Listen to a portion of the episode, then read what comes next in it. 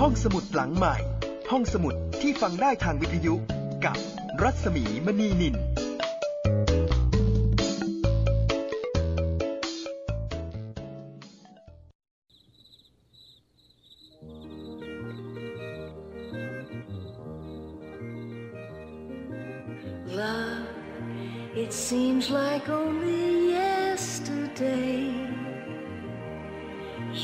just.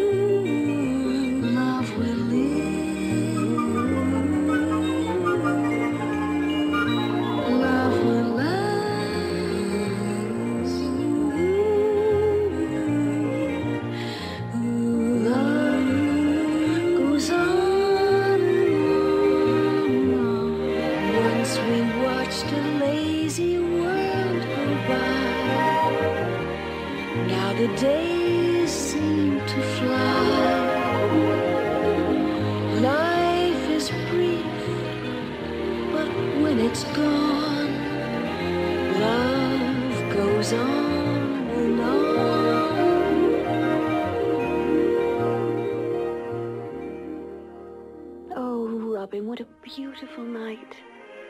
I wish it would never end.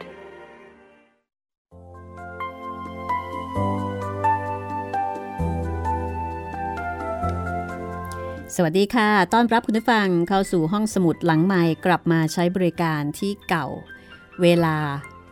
เวลาขึ้นอยู่กับคุณนะคะ จะเป็นเวลาไหนก็ได้สำหรับการฟังแล้วก็การดาวน์โหลดค่ะ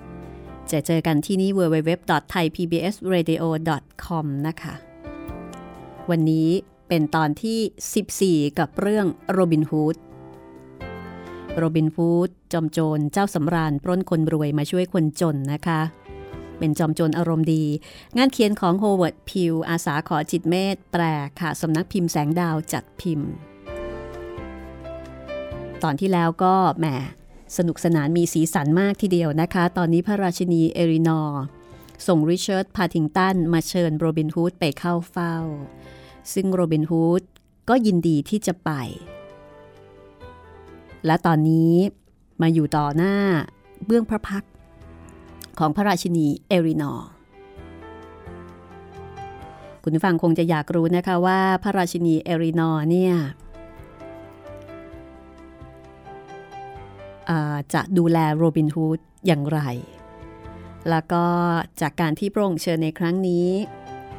จะนำไปสู่อะไรบ้าง เรื่องนี้สนุกมาก ๆ นะคะ เด็กๆก็ฟังได้ค่ะ ดาวน์โหลดไปให้เด็กๆฟังได้เลย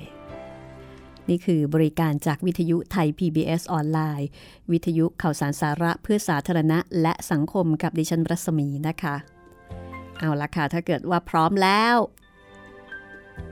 เราไปฟังกันต่อเลยว่าพระราชินีเอรินอร์จะดูแลโรบินฮูดอย่างไรค่ะ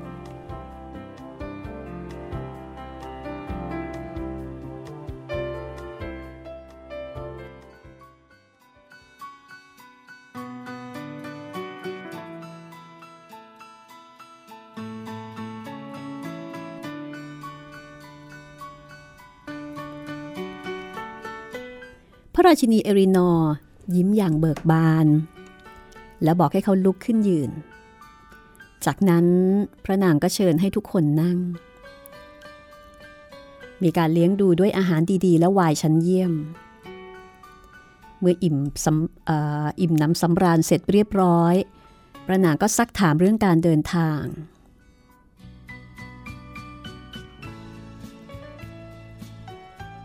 โรบินฮูดและผู้ช่วยทั้งสามเล่าถึงการผจญภัยที่สนุกสนานต่างๆของตัวเอง เล่าถึงการกระทำร้อยแปดของตน รวมทั้งเรื่องเจ้าคณะแขวงแห่งเฮียร์ฟอร์ดและเซอร์ริชาร์ดแห่งเดลีแล้วก็เล่ารายละเอียดนะคะว่าเจ้าคณะแขวงทำอะไรบ้าง ระหว่างพักอยู่ในป่าเชอร์วูดสามวันเล่าหมดเลย ปรากฏว่าเรื่องเล่าของโรบินฮูดทำให้พระราชินีทรงพระสำราญมาก พระราชินีและนางกำนันพากันหัวเราะครั้งแล้วครั้งเล่า เมื่อมองเห็นภาพเจ้าคณะแขวง เที่ยวล่าสัตว์ในป่ากับโรบินและชาวคณะ เมื่อเล่าเรื่องต่างๆ จนนึกไม่ออกแล้วว่า ควรจะเล่าเรื่องอะไรอีก พระราชินี ก็ทรงขอให้อาลันร้องเพลงถวาย โดยบอกว่าชื่อเสียงของเขาโด่งดังมาถึงราชสำนักและกรุงลอนดอนในฐานะนักร้องเอกเลยทีเดียว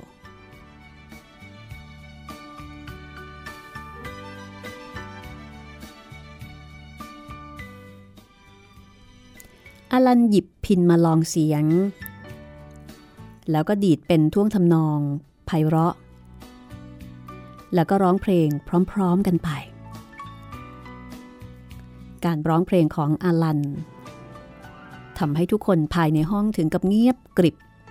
ราวกับถูกมนสะกด แม้กระทั่งเมื่อเขาร้องจบแล้ว ทุกคนก็ยังคงนิ่งเฉยกันอยู่ประเดี๋ยวหนึ่ง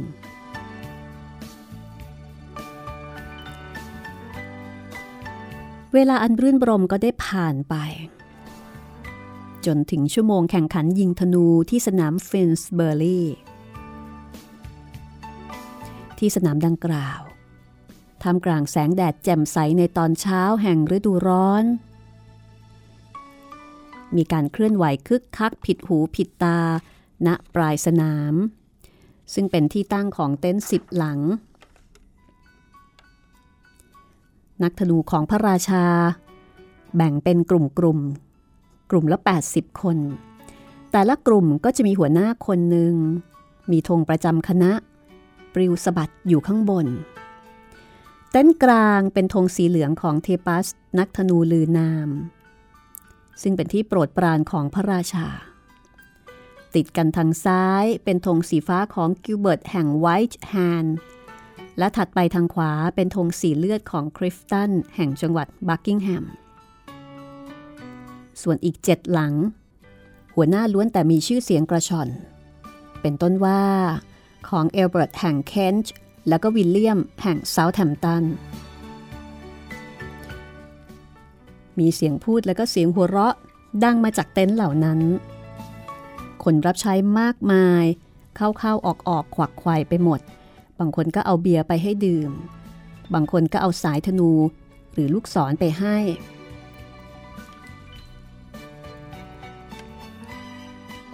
สองข้างสนามมีอัธจันทร์ ซึ่งแถวบนสุดสูงมาก ตรงกลางของด้านเหนือเป็นพับพราที่ประทับสำหรับพระราชาและพระราชินี หลังคามุงด้วยผ้าใบสีสดหลายสี ห้อยระยะด้วยริบบิ้นแดง น้ำเงินเขียวและขาว ขณะนี้พระราชาและพระราชินียังไม่ได้เสด็จ แต่ว่าในอัธจันทร์นั้นมีผู้ชมนั่งสลอนแน่นหนาเนืองแน่นเต็มไปหมดเลย คือคนมากันเยอะแล้ว ที่ฟากตรงกันข้ามกับเต็นท์ของนักธนู ห่างร้อยหกสิบหลาเป็นที่ตั้งของเป้าสิบแผ่น ซึ่งระบายสีสวยงามเป็นวงกลมบนผ้าใบ แต่ละเป้ามีธงของแต่ละคณะ เป็นการบอกให้รู้ว่าจะต้องยิงที่เป้าของตน เมื่อทุกอย่างพร้อมแล้ว ตอนนี้ก็เหลือแต่คอยพระราชาและพระราชินี และเมื่อพระราชาพระราชินีเสด็จแล้ว การแข่งขัน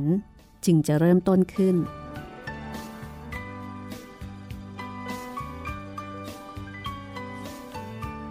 ทันใดนั้นก็มีเสียงแตรดังขึ้น ผู้เป่าทั้งหกขี่ม้าเข้ามาในสนามก่อนที่แตรของแต่ละคน ทำด้วยเงิน แล้วก็มีธงกำมะหยี่ปักดิ้นเงินและดิ้นทองแขวนอยู่ตรงกลาง พระเจ้าเฮนรี่ ขี่ม้าสีเทา และพระราชินีเอรินอร์นั่งบนหลังม้าสีขาวเคียงคู่ มีทหารรักษาพระองค์กลุ่มใหญ่ เดินขนาบสองข้าง ถือหอกต้องแสงอาทิตย์ ส่งประกายวาวับ มีขบวนขุนนางและข้าราชสำนักตามมา ตอนนี้สนามหญ้าฉูดฉาดด้วยสีนานาแห่งแพรและกำมะหยี่ ขนนกบนหมวกโบกสะบัด ทองคำเพชรนินจินดาและด้ามดาบทรงแสงแพรวพราย บันดาลให้เกิดความสวยงามอย่างละลาตา ครั้นแล้วผู้คนลุกขึ้นยืน และตะโกนสนันวันไหวไม่ผิดกับทะเลบ้าโหมเข้าใส่ฝั่งที่เป็นโขดหินประเกะระกะ พร้อมกับโบกผ้าเช็ดหน้าและผ้าคลุมไหล่เหมือนลูกคลื่น พระราชาและพระราชินีลงจากหลังม้า หน้าพับพราขึ้นบันไดกว้างและนั่งประจำที่บนเก้าอี้หุ้มแพร และปักดิ้นเงินดิ้นทอง เมื่อเสียงต่างๆ สงบลง มีการเป่าแตรให้สัญญาณ จากนั้นนักธนูก็เดินแถวเป็นระเบียบรวมทั้งหมด 800 คน มาหยุดตรงหน้าพระราชาและพระราชินี พระเจ้าเฮนรี่มองนักธนูของตนอย่างภาคภูมิใจ จากนั้นพระองค์ก็สั่งให้ผู้ประกาศ คือเซอร์ฮิวมอร์เบรบอกกติกาแก่นักธนูทุกคน เซอร์ฮิวเดินมาที่ริมพื้นพลับพลา แล้วก็ประกาศ ให้ได้ยินกันตลอดสนามว่า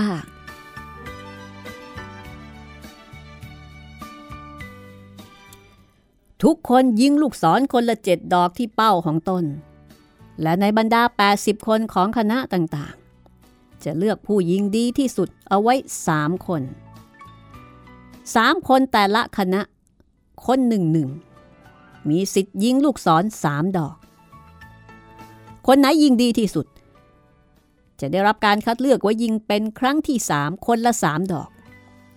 และในคราวนี้ ผู้ยิงได้ดีที่สุดจะได้รับรางวัลที่หนึ่งและรองลงมาได้รับรางวัลที่สองและรางวัลที่สามตามลำดับ รางวัลที่หนึ่งได้เงิน 50 ปอนด์ได้รับแตรทำด้วยเงินฝังทองคำกล่องใสลูกศรและลูกศรหัวทองคำแล้วก็หางทำด้วยขนหงขาว ส่วนรางวัลที่สองได้กวางตัวอ้วนพีหนึ่งร้อยตัว โดยอนุญาตให้ยิงได้ตามจำนวนนี้ ส่วนรางวัลที่สามจะได้รับเหล้าอางุ่นชั้นดีสองถัง พอเซอร์ฮิวประกาศจบ นักธนูทุกคนก็โอ้โห แม้ตะโกนเซ็งแซ่ด้วยความพึงพอใจแล้วต่างพากันเดินแถวกลับสู่เต็นท์ของตน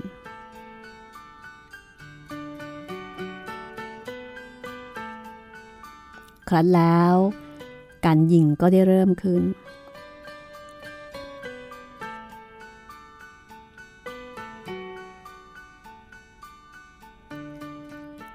หัวหน้าเป็นคนยิงก่อน ต่อจากนั้น ชาวคณะของเขาก็ยิงบ้าง ลูกศรที่ปล่อยออกไปจากนักธนู 800 คน ทั้ง 10 คณะรวม 5,600 ดอก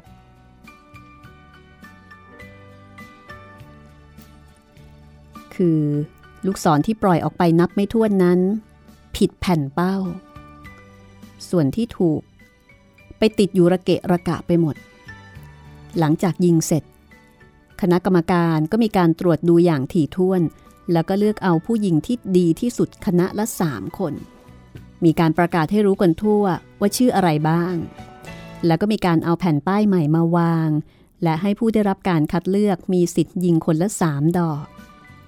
ซึ่งจะตัดสินว่าใครบ้างอยู่รอบสุดท้าย ผู้ดู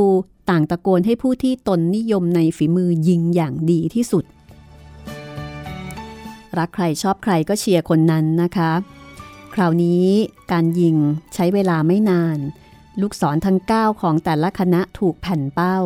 แต่คณะของกิลเบิร์ตแห่งไวท์แฮนด์มีถึง 5 ดอก อยู่ตรงวงกลมขาวเล็กใกล้ศูนย์กลาง ซึ่ง3ดอกยิงโดยกิลเบิร์ตเอง กรรมการมาดูอีกครั้งหนึ่ง และประกาศชื่อผู้ที่จะแข่งขันเป็นครั้งสุดท้าย คณะละหนึ่งคนรวม 10 คน ในจำนวนนี้มีกิลเบิร์ตแห่งไวท์แฮนด์เทปัสคริฟตันซึ่งทั้ง3ทำคะแนนได้ดี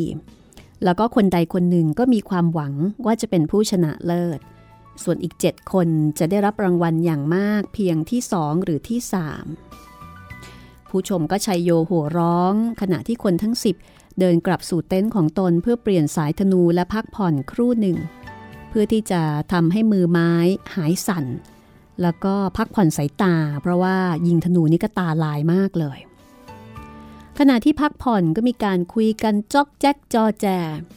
พระราชินีเอรินอร์ก็หันมาทางพระราชา แล้วก็กล่าวกับพระราชาว่า พระองค์คิดว่าผู้ที่ได้รับเลือกเป็นที่หนึ่งสองสามเป็นนักธนูยอดเยี่ยมที่สุดในประเทศอังกฤษหรือเพคะ แน่นอน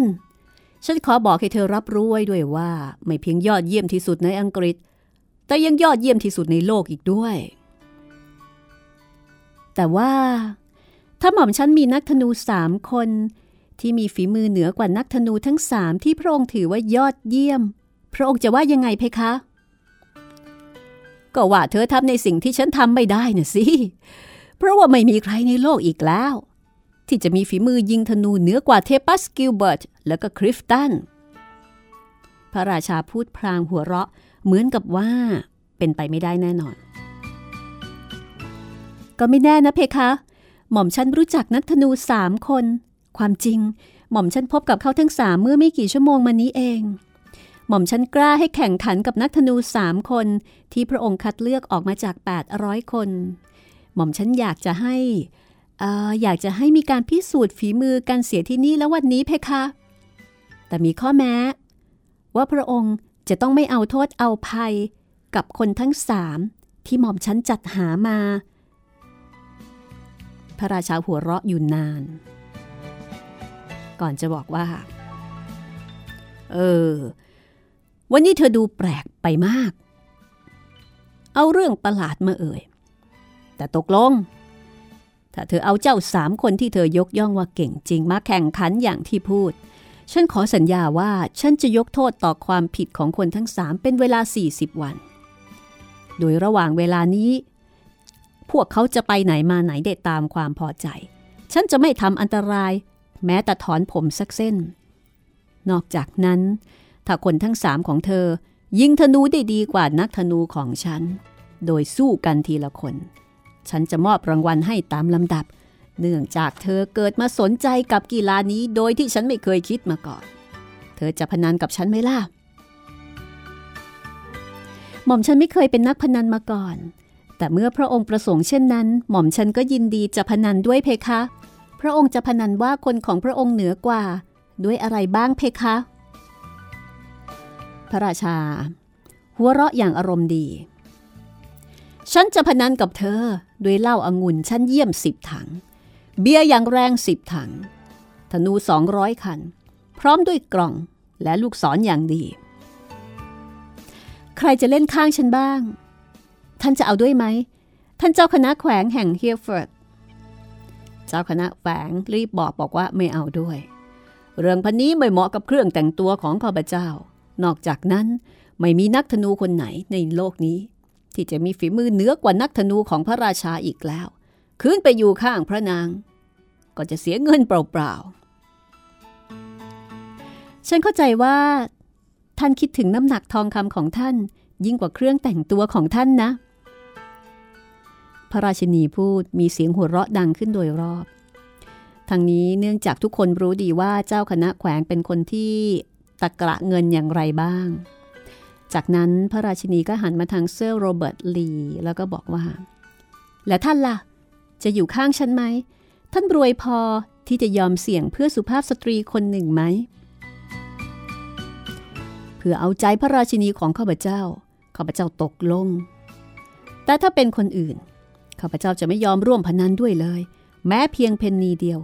เพราะไม่มีใครจะสู้เทปัสกิลเบิร์ตและคริฟตันได้อีกแล้ว พระราชินีหันมาทางพระราชาแล้วก็บอกว่า หม่อมฉันไม่ต้องการที่ใครมาอยู่ข้างหม่อมฉันเพื่อเอาใจหม่อมฉันอย่างเซอร์โรเบิร์ตสำหรับพระองค์ ถ้าหม่อมฉันแพ้ หม่อมฉันจะให้สายคาดเอวทองคำฝังเพชรแก่พระองค์เพคะ แน่ละ ราคามากกว่าเหล้าเบียร์และธนูของพระองค์เสียด้วยซ้ำพระราชารีบบอกว่าพระองค์รับพนันแล้วก็ให้พระราชินีเรียกนักธนูของพระนางมาโดยเร็ว อ้าว พวกนั้นกำลังเตรียมตัวแล้วล่ะ ปล่อยให้ยิงไปก่อนกันละกัน แล้วก็ให้นักธนูของเธอมาสู้กับผู้ชนะหนึ่งสองสามพระราชินี กวักมือเรียกหนุ่ม ริชาร์ดพาติงตัน ให้เข้ามาหา แล้วก็กระซิบเบาๆที่หูของเขา มหาดเล็กโค้งต่ำ จากนั้นก็เดินข้ามสนามไปยังอีกฟากหนึ่ง แล้วก็หายไปในกลุ่มคน ผู้ดูต่างพากันกระซิบกระซาบด้วยความประหลาดใจ ขณะมองมหาดเล็กของพระราชินี ที่กำลังไปหานักธนู ทุกคนก็ พากันคิดว่าพระราชินีเนี่ย คงจะเอานักธนูแปลกหน้า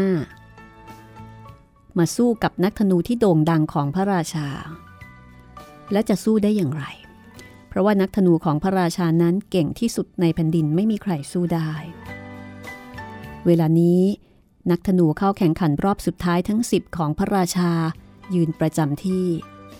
ผู้คนพากันเงียบกริบ และแล้วนักธนูแต่ละคนก็ค่อยๆ ปล่อยลูกศรของตน เสียงลูกศร วิ่งไปกระทบแผ่นเป้า ดังฝากความสงัดได้ยินกันทั่ว หลังจากลูกศรดอกสุดท้าย แล่นออกจากแหล่ง มีเสียงโห่ร้องสนั่นวันไหวปรากฏขึ้นอีกครั้งหนึ่ง ผลการยิงปรากฏว่าลูกศรทั้งสามของกิลเบิร์ต อยู่ในวงขาวใกล้จุดศูนย์กลาง เป็นอันว่าเขาชนะที่หนึ่ง ที่สองได้แก่เทปัส โดยสองดอกอยู่ในวงขาว และดอกหนึ่งอยู่ในวงดำ ตำแหน่งที่สามเป็นของฮิลเบิร์ตแห่งซัฟฟ็อก ส่วนคริฟตันยิงได้แย่กว่าทุกคน นักธนูพากันห้อมล้อมกิลเบิร์ตแสดงความยินดี ด้วยการตะโกนสุดเสียง ทั้งโยนหมวกขึ้นสูง แล้วก็จับมือเขาเขย่า แต่ท่ามกลางเสียงเอะอะ มีชายห้าคนเดินข้ามสนามสู่พลับพลาของพระราชา คนหนึ่งก็คือริชาร์ดพาทิงตันมหาดเล็กของพระราชินี ส่วนคนที่เดินเคียงข้างมหาดเล็ก แต่งกายด้วยชุดสีน้ำเงิน และข้างหลังอีกสามคน อยู่ในชุดเขียวแก่ และชุดแดงเข้มสามคนในจำนวนนี้ถือธนูคนละคันสองคันฝังเงินและคันหนึ่งฝังทองพักสักครู่ เดี๋ยวมาติดตามความตื่นเต้นในการแข่งขันกันต่อค่ะ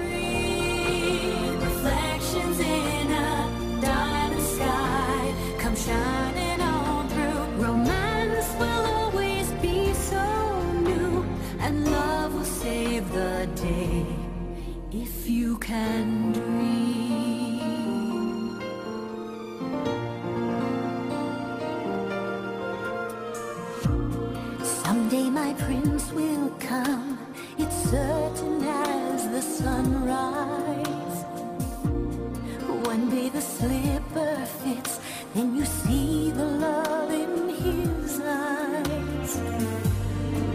It's a tale as old as time. There's no mountain we can't climb when you're finding mine and just a kiss away.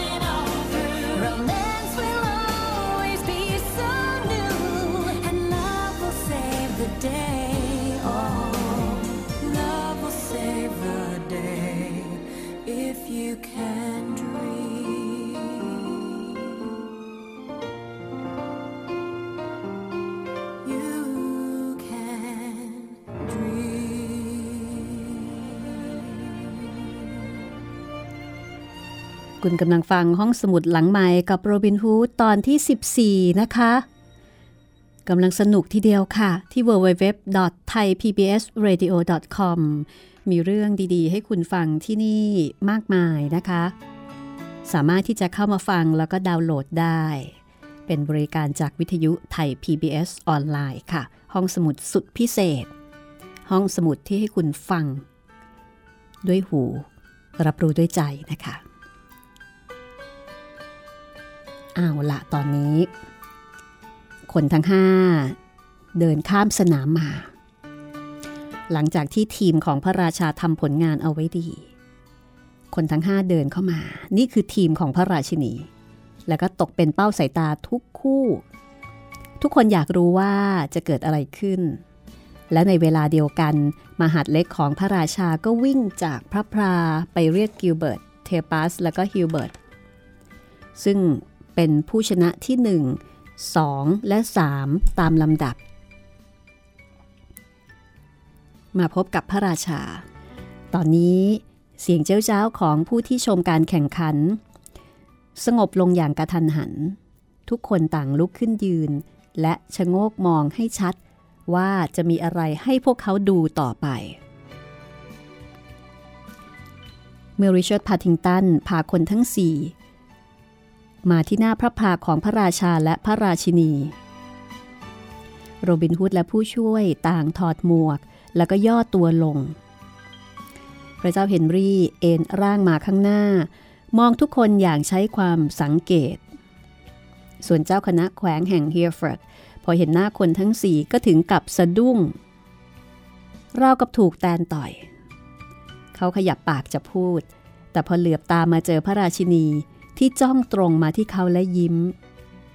เขาก็ต้องกล้ำกลืนถ้อยคำเอาไว้ แล้วก็กัดริมฝีปากบนด้วยหน้าแดงก่ำพระราชินียื่นหน้ามาใกล้คนทั้งสี่กว่าเดิม แล้วก็พูดด้วยเสียงหวานว่าล็อกซี่ฉันได้พนันกับพระราชา ว่าท่านและคนของท่านสองคน จะยิงธนูเหนือกว่าผู้มีฝีมือทั้งสาม ที่ชนะที่หนึ่งที่สองและสามท่านจะยินดีใช้ความสามารถอย่างดีเยี่ยมของท่านเพื่อฉันหรือไม่ อันนี้เป็นชื่อปลอมนะคะที่ตั้งขึ้นมา โรบินฮูดก็บอกว่าพระยาค่ะ ข้าพเจ้าจะพยายามอย่างสุดความสามารถเพื่อพระองค์ ถ้าข้าพเจ้าล้มเหลว ข้าพเจ้าขอสาบานว่าจะเลิกยิงธนูจนตลอดชีวิต ลิตเติ้ลจอนเมื่อพบพระราชินีที่ตึกฤดูร้อน ตอนแรกเขารู้สึกประมาแต่ตอนนี้ก็อาการดีขึ้นนะคะ แล้วก็เกิดความกล้า ในการที่จะในการที่จะพูดกับพระนาง ขอให้ความงามของพระนางจงยืนนานตลอดไป ข้าพเจ้ารับรองว่า ไม่มีชายคนไหนที่จะใช้ความพยายามอย่างสุดความสามารถของเขาเพื่อพระนางสำหรับข้าพเจ้าเอง ยินดีที่จะสละชีวิตเพื่อพระนางด้วยซ้ำโรบินฮูดก็บอกว่า เงียบดีกว่าลิตเติ้ลจอห์นเยอะไปเยอะไป ในเวลาเดียวกัน พระราชินีเอรินอร์ก็ หัวเราะหัวเราะเสียงดัง ชอบใจมากนะคะ ทุกคนบนพับพราก็หัวเราะบ้าง ยกเว้นเจ้าคณะแขวงและพระราชา คนเหล่านี้เป็นใครที่ไหน เจ้าคณะแขวงรีบถือโอกาสอธิบาย ราชาผู้ยิ่งใหญ่คนในชุดน้ำเงิน เป็นโจรอยู่ทางภาคกลางชื่อว่าโรบินฮูดคนสูงใหญ่หน้าตาบอกถึงความเป็นคนสารเลวคนนั่น ชื่อลิตเติ้ลจอห์น ส่วนคนในชุดเขียวแก่ เป็นสุภาพบุรุษหนีกฎหมาย ชื่อว่าวิลสคาเลตส่วนไอ้คนชุดสีแดงเป็นนักร้องชาติชั่วทางภาคเหนือ ชื่อว่าอารันเอเดล พระราชาได้ฟังก็ถึงกับขมวดคิ้วแล้วก็หน้าบึ้ง จริงหรือพระองค์ถามพระราชินีด้วยน้ำเสียงเครียด ใช่เพคะ เจ้าคณะแขวง พูดความจริงทุกประการ เพราะว่าเขาและบาทหลวงสองคน เคยไปล่าสัตว์ในป่าเชอร์บูดกับโรบินฮูดนานถึงสามวัน หม่อมฉันไม่คิดเลยว่า เจ้าคณะแขวงจะหักหลังเพื่อนแบบนี้ แต่พระองค์อย่าลืมนะเพคะ ว่าพระองค์ได้สัญญาไว้แล้ว ว่าจะไม่เอาโทษกับนักธนูเหล่านี้ และทางการก็จะไม่มาเกี่ยวข้องด้วยเป็นเวลา 40 วัน ฉันจะรักษาสัญญาของฉัน แต่เมื่อ 40 วันผ่านไป ก็ให้พวกนอกกฎหมายพวกนี้ระวังตัวให้ดี เพราะจะไม่พบความเป็นอยู่ที่ราบรื่นอีกแล้ว พระราชาไม่ค่อยพอพระทัยค่ะ แล้วก็หันมาทางนักธนูทั้งสามของพระองค์ซึ่งยืนอยู่ใกล้ๆ กิลเบิร์ต เทปัส และฮิวเบิร์ต ฉันขอให้ท่านทั้งสามยิงธนูแข่งขันกับคนเหล่านี้ ถ้าท่านเหนือกว่า ฉันจะให้รางวัลเหรียญเงินแก่ท่าน ใส่ในหมวกจนเต็มปรี่ แต่ถ้าแพ้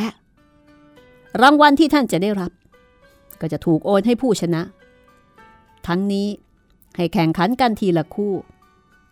พยายามให้สุดฝีมือทีเดียวนะ และถ้าท่านชนะ ท่านจะดีใจ อยู่จนหายใจครั้งสุดท้ายทีเดียว ไปต่อสู้กันได้แล้ว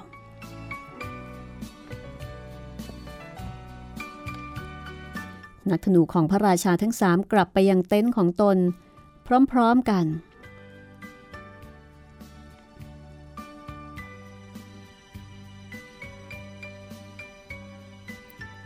โรบินฮูดและก็ผู้ช่วยของเขา เดินไปยังอีกด้านหนึ่งของเต็นท์ทั้งสิบซึ่งจะเป็นสถานที่ที่เขาต้องยิงธนูจากตรงนั้น ต่างคนต่างขึ้นสายธนู เลือกลูกศรที่แน่ใจว่าดีที่สุด แล้วก็เตรียมที่จะลงมือยิง อารันเอเดลทำหน้าที่เป็นผู้ช่วย เพราะว่าเป็นนักร้องยิงไม่เป็น ครั้นเมื่อนักธนูเดินทางมาถึงเต็นท์ต่างก็บอกพวกพ้อง แล้วก็นักธนูอื่นๆ ที่เดินผ่านว่า คนทั้งสี่ที่มาใหม่นี้ก็คือโรบินฮูดผู้มีนามกระฉ่อน ส่วนชาวคณะทั้ง 3 ก็คือลิตเติ้ลจอห์นวิลสคาเลตและก็อารันเอเดล ข่าวนี้ทำให้บรรดานักธนูเนี่ย เม้าท์กันให้แซ่ดทุกคนก็ต่างชะเง้อชะแงรอคอย ดูเหล่าโจรชื่อเสียงโด่งดัง ที่ต่างคนต่างได้ยินชื่อเสียงมาก่อนแล้ว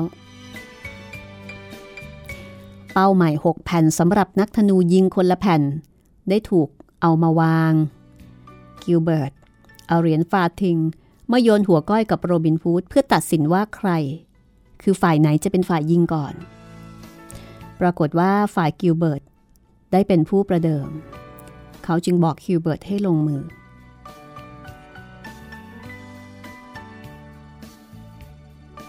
ฮิวเบิร์ตนักแม่นธนูของพระราชาเข้าประจำที่ค่ะ ใช้เท้าข้างหนึ่งยันกับพื้นดิน เอาลูกศรวาง เหนี่ยวสายธนูช้าๆ ระมัดระวัง แล้วก็ปล่อยลูกศรตรงไปปักในวงขาวใกล้ๆ กับจุดศูนย์กลาง ลูกทั้งสองอยู่ในแบบเดียวกัน และลูกที่สามปักลงบนวงดำห่างจากวงขาวเพียงนิ้วเดียว บรรดาผู้ชมก็ส่งเสียงโห่ร้องดังกึกก้องไปทั่วสนาม เนื่องจากการยิงครั้งนี้ของฮิวเบิร์ต ดีกว่าที่เขายิงมาแล้วในวันนั้นยิงคือยิงได้ดีขึ้น โรบินฮูดเห็นเช่นนั้นก็หัวเราะ แล้วก็หันไปพูดกับวิลสคาเลตหลานชายบอกว่า เอาละถึงตาเธอแล้วนะวิลพยายามยิงให้เหนือกว่านะ หวังว่า เธอจะไม่ทำให้น้าขายหน้าล่ะ วิลสคาเลตเข้าประจำที่ แต่เนื่องจากว่าเขาระวังเกินไป ลูกศรดอกแรกอยู่ในวงห่างจากสีดำหรือวงที่สองจากวงขาวที่อยู่ตรงกลาง โรบินฮูดเห็นเช่นนั้นก็บอกว่า ไม่เป็นไร ไว้แก้ตัวใหม่ เธอดึงสายเพื่อเล็งเป้านานเกินไปจำไม่ได้เหรอ ที่น้าบอกเธอบ่อยๆ ว่าระวังตัวมากเกินไปจะทำให้นมหก วิลสคาเลตเชื่อคำแนะนำนี้ การยิงดอกที่สองและสามอยู่ในวงขาวก็จริง แต่ฮิวเบิร์ตได้แต้มเหนือกว่า ผู้ชมตบมือกราวที่ฮิวเบิร์ตชนะชายแปลกหน้าจากบ้านนอก พระราชาก็หันมากล่าวกับพระราชินีด้วยสีหน้าขรึมว่า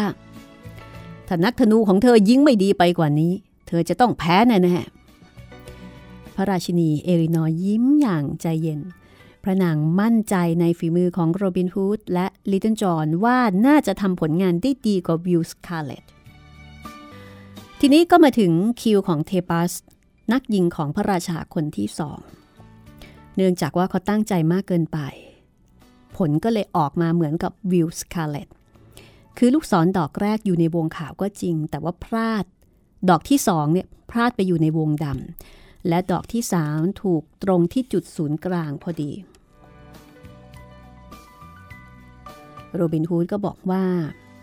ดอกนี้ยิงได้ดีที่สุด เหนือกว่าทุกคนในวันนี้ แต่เทปัสที่รัก ฉันคิดว่ายังมั่นใจในชัยชนะไม่ได้ อ้าวลิเติ้ลจอนถึงตาของท่านแล้วล่ะลิเติ้ลจอนก้าวมายืนในที่ของตัวเอง แล้วก็ยิงลูกศรสามดอกอย่างรวดเร็ว โดยที่มิได้ลดธนูลงเลยตราบจนยิงเสร็จ มั่นใจมาก เขาใส่ลูกศรทั้งๆทที่ธนูคันยาวยกอยู่ในที่เดิมของมัน ลูกศรทั้งสามดอกของลิตเติ้ลจอนปักลงในวงขาว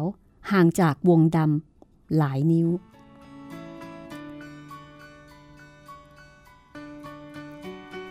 ไม่มีเสียงปรบมือหรือโห่ร้อง ในการแสดงฝีมือที่ยอดเยี่ยมเหนือกว่าใครทั้งหมดในวันนี้ ชาวลอนดอนไม่พอใจที่เทปัสต้องมาพ่ายแพ้แก่นักธนูจากไหนก็ไม่รู้ จริงๆแล้วจริง ๆ แล้วก็รู้นะคะ ว่าคนนี้คือลิตเติ้ลจอห์นแต่ถึงอย่างไรก็ตาม ก็เป็นนักธนูบ้านนอกอะ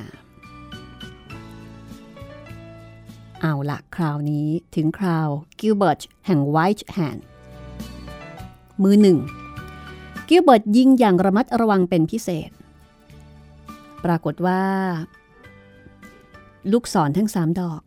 เสียบในวงกลมขาว เช่นเดียวกับที่เคยยิงเช่นนี้มาแล้วสองครั้ง โรบิน ก็ชมบอกว่ายิงได้ดีมาก แล้วเขาก็ตบไหล่อีกฝ่ายหนึ่ง ยิงได้ดีมากกิลเบิร์ตฉันกล้าสาบานว่า ท่านเป็นนักธนูฝีมือเยี่ยม เท่าที่ฉันเคยพบเห็นมาแล้ว ท่านน่าจะเป็นคนที่มีอิสระเสรีเหมือนเรา คนอย่างท่านเหมาะที่จะอยู่ในป่าเชอร์วูดแทนที่จะอยู่ตึกหิน แล้วก็ห้อมล้อมด้วยกำแพงสีเทาของกรุงลอนดอนนะ พอพูดจบเขาเข้าประจำที่ของเขา ดึงลูกศรดอกหนึ่งออกมาจากกล่อง พลิกกลับไปกลับมา ก่อนจะวางกับสายธนู ขณะเดียวกันพระราชาก็พึมพำว่า นักบุญฮิวเบิร์ตที่เคารพ โปรดกระทบข้อศอกไอ้โจร เพื่อเขาจะได้ยิงถูกวงดำ ถ้าเป็นอย่างว่า ข้าพเจ้าจะถวายเทียนขี้พึ่งขนาดหนาสามนิ้ว รวมร้อยหกสิบเล่มแก่สารของท่านใกล้เมืองแมชชิ่ง อารมณ์ประมาณแอบบน แอบบนบานสารกล่าว หลังจากเลือกลูกศรสามดอกเรียบร้อย โรบินฮูดตรวจดูคันธนูอย่างถี่ถ้วนรอบคอบก่อนจะลงมือเหนี่ยวสาย และเขาก็พูดกับกิลเบิร์ตว่า ฉันพูดจริง ๆ นะ ท่านควรจะไปเยี่ยมเราที่ป่าเชอร์วูดแล้วก็ไปสนุกด้วยกันสักครั้งหนึ่ง ในกรุงลอนดอนนี้ ท่านไม่มีอะไรยิงหาความสำราญหรอก นอกจากก้อนหินแล้วก็อีกา แต่ในป่านั่น มีกวางอ้วนพีที่สุดในอังกฤษให้ซ้อมมือได้เยอะแยะ ปรากฏว่า ทั้งๆ ที่โรบินฮูดยิงระหว่างพูด แต่ลูกศรของเขาก็อยู่ห่างจากจุดศูนย์กลางเพียงนิ้วเดียวเท่านั้นเอง กิลเบิร์ตถึงกับตกตะลึง ให้ตายเถอะ นี่ผีในเครื่องแต่งตัวสีน้ำเงิน หรือว่าคนยิงกันแน่ แม่นชะมัด โรบินฮูดบอกว่า นี่ยังไม่ดีพอนะ แล้วเขาก็หยิบลูกศร วางที่สายธนูอีกดอกหนึ่งแล้วก็ยิง ผลก็คือปักลงในด้านตรงกันข้าม และห่างจากจุดศูนย์กลางเท่ากันว้าว คือยิงขนาบข้างจุดศูนย์กลาง ตั้งใจ พอยิงดอกที่สามลูกศรพุ่งตรงไปเสียบระหว่างสองดอกแรก และก็ปักตรงจุดศูนย์กลางพอดิบพอดี มองแต่ไกล เห็นทั้งสามดอกรวมกันเป็นกระจุก คล้ายกับเป็นลูกศรดอกใหญ่พิเศษ เสียงประชาชนบนพึมทั่วสนาม ชาวลอนดอนไม่เคยเห็นใครยิงธนูเก่งถึงเพียงนี้มาก่อน และจะไม่มีวันได้ดูเป็นขวัญตาอีกแล้ว หลังจากนั้น ทุกคนตระหนักชัดว่า นักธนูของพระราชาถูกปราบอย่างราบคาบ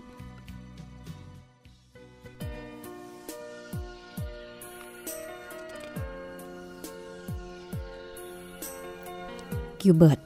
จับมือโรบินฟูดเขย่า แสดงความยินดี เขาเป็นคนที่มีน้ำใจนักกีฬา เขายอมรับว่าเขาไม่มีทางสู้โรบินฮูดหรือลิตเติ้ลจอนได้เลย ในขณะที่พระราชาโมโหยกใหญ่ ทั้งๆ ที่พระองค์ก็รู้แน่แก่ใจว่านักธนูของพระองค์ฝีมือด้อยกว่า พระองค์กำมือทั้งสองฟาดบนที่วางแขนเก้าอี้ เดี๋ยวก่อน กิลเบิร์ตยังไม่แพ้ ก็เขายิงถูกวงกลมขาวทั้งสามดอกเหมือนกันนี่นา ถึงฉันจะเสียพนันเมียฉันก็จริง กิลเบิร์ตก็ยังไม่แพ้ตำแหน่งชนะเลิศ ทั้งสองจะต้องยิงกันใหม่ ยิงต่อไปเรื่อยๆ จนกว่าอีโจนโรบินฮูดสู้ไม่ได้ เซอร์ฮิลไปบอกให้ทั้งสองยิงกันอีก จนกว่าฝ่ายหนึ่งจะแพ้ชนะกันหลุดลุ่ย ไม่ใช่แค่เส้นผมแบบนี้ เซอร์ฮิลเห็นว่าพระราชาอยู่ในอารมณ์เดือดดาล ก็ไม่กล่าวตอบแม้แต่คำเดียว หากทำตามคำสั่งโดยไม่รีรอ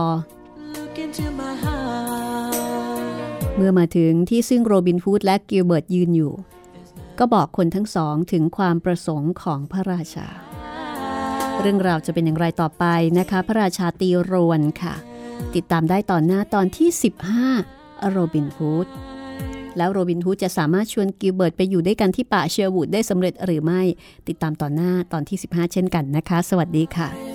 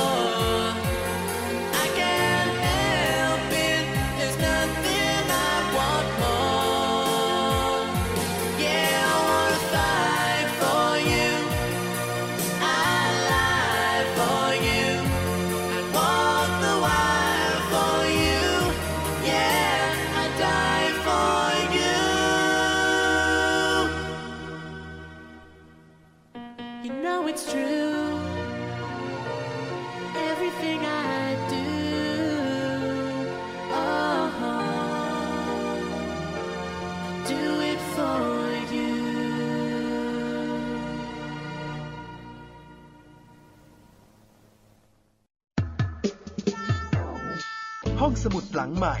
ห้องสมุดที่ฟังได้ทางวิทยุกับรัศมีมณีนิน